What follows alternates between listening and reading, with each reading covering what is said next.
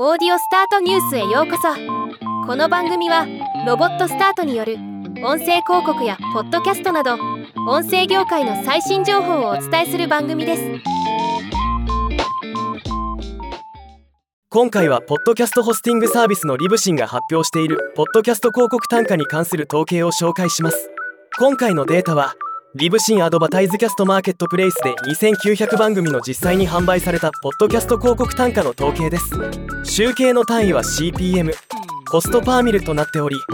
1000回配信あたりの広告費となっています。さて2023年6月平均 CPM は60秒のスポット広告で23.03ドルだったそうです。先月2023年5月の平均 CPM の23.47ドルよりわずかに減少しています。そして2023年6月に最も CPM が高かった上位3カテゴリーはテクノロジーの27ドルビジネスの26ドル教育の25ドルだったそうです。ちなみに現在広告主が利用しやすい低めの CPM のカテゴリーはアートフィクションヒストリーとのこと。60秒広告の CPM の推移グラフも公開されています。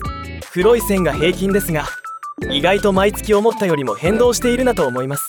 なお2023年6月の平均 CPM23 ドルというのは日本円に直すと1配信単価がおよそ3.29円となります。ではまた。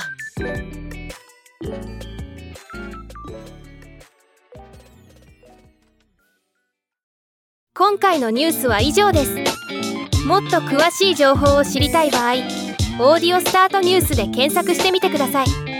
ではまたお会いしましょう。